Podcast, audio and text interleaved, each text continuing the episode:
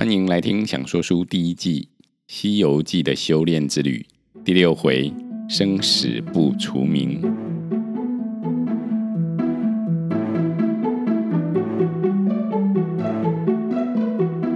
亲爱的孩子，我是阿明。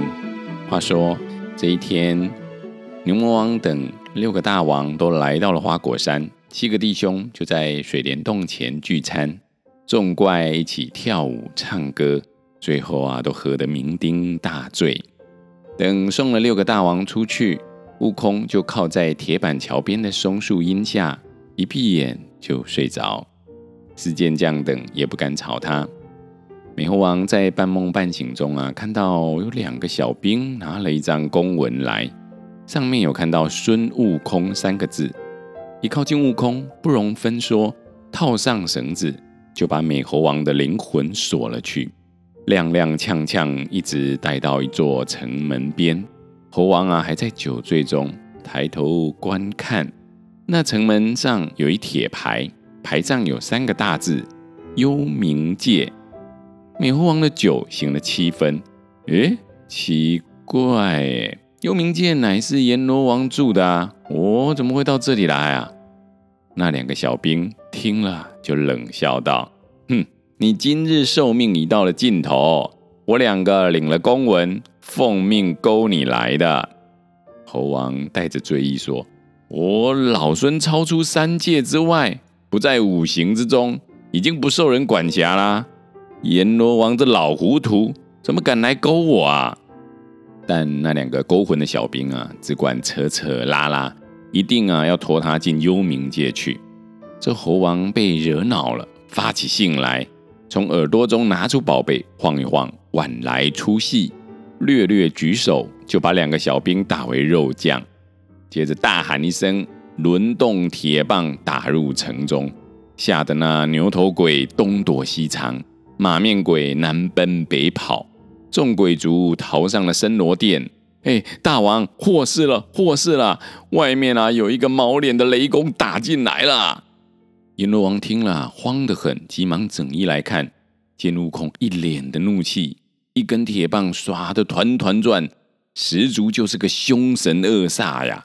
赶快就下来迎接了，应声啊，高叫道：“哎呀，大仙你好，大仙你好啊！请问大仙是哪一位呀？”猴王道：“嘿，你既然认不得我，怎么派人来勾我啊？”阎王道：“不敢啊，不敢。”可能是勾魂小兵弄错了。猴王道：“我是花果山水帘洞孙悟空，老孙修了仙道，授予天齐，为何勾我啊？”阎王道：“大仙息怒啊！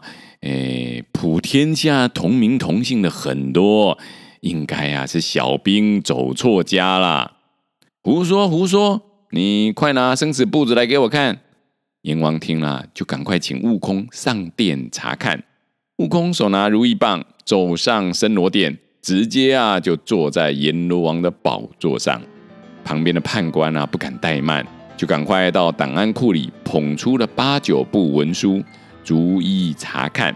在猴子部本第一千三百五十号查到了孙悟空的名字，上面写着“天产石猴，寿命三百四十二岁”。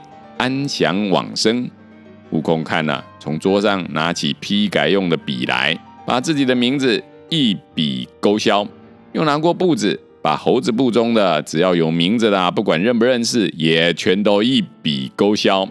勾完就把生死簿子丢在桌上，说：“ 嘿，了账了账，从今以后就不归你们管了。”又是一路棒打，打出幽冥界，那阎罗王也不敢阻拦。只准备上天庭去报告玉皇大帝呀、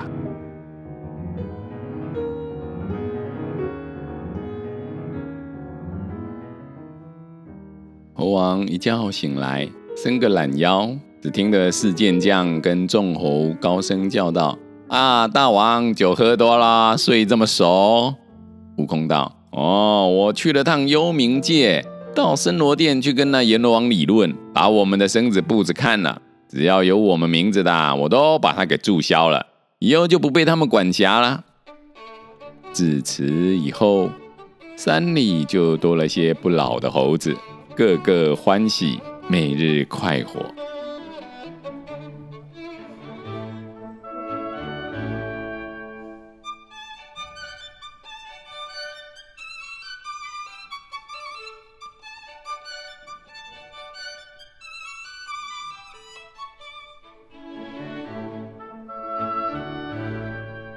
但天界这边呢？之前啊，由于东海龙王来告状，天庭啊，现在正在调查大闹水晶宫的事情。没想到阎罗王也来告孙悟空的状了。玉帝啊，就气得问：“嘿，这妖猴是什么来历呀？”天神的队伍中啊，闪出了千里眼和顺风耳，报告说：“禀报陛下，这猴子乃三百多年前的天产石猴。”当时我们都不以为然，没当一回事。不知道这几年是在哪里修炼成仙了，有一些降龙伏虎的手段，才强逼着阎罗王乱改生死簿。玉帝就问：“哼，有哪一路神将可以下去收服这个妖猴的啊？”太白金星走上前说：“玉帝，在三界中，凡是有九窍者。”都可以修行，可以学仙。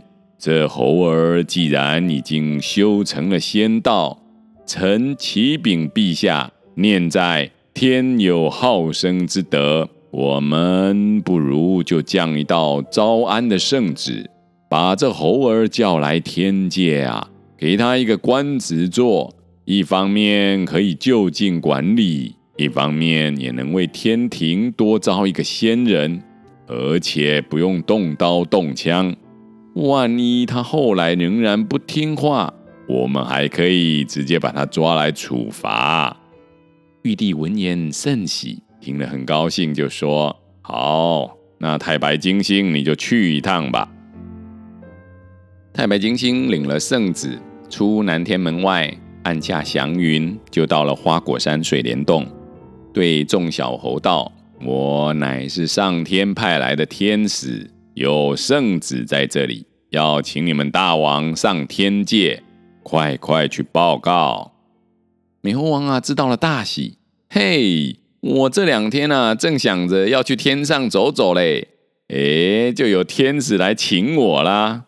整理了一下衣冠，就到门外迎接，笑着说：“哎呀，多谢老星降临啊。”接着啊，悟空就叫小的们安排宴席款待太白金星，但金星拒绝说：“啊，圣旨在身，不敢久留，就请大王一同前往天庭，等后续有空再从容聚餐。”悟空道：“哎呀，大驾光临却没好好招待。”不好意思，不好意思啊！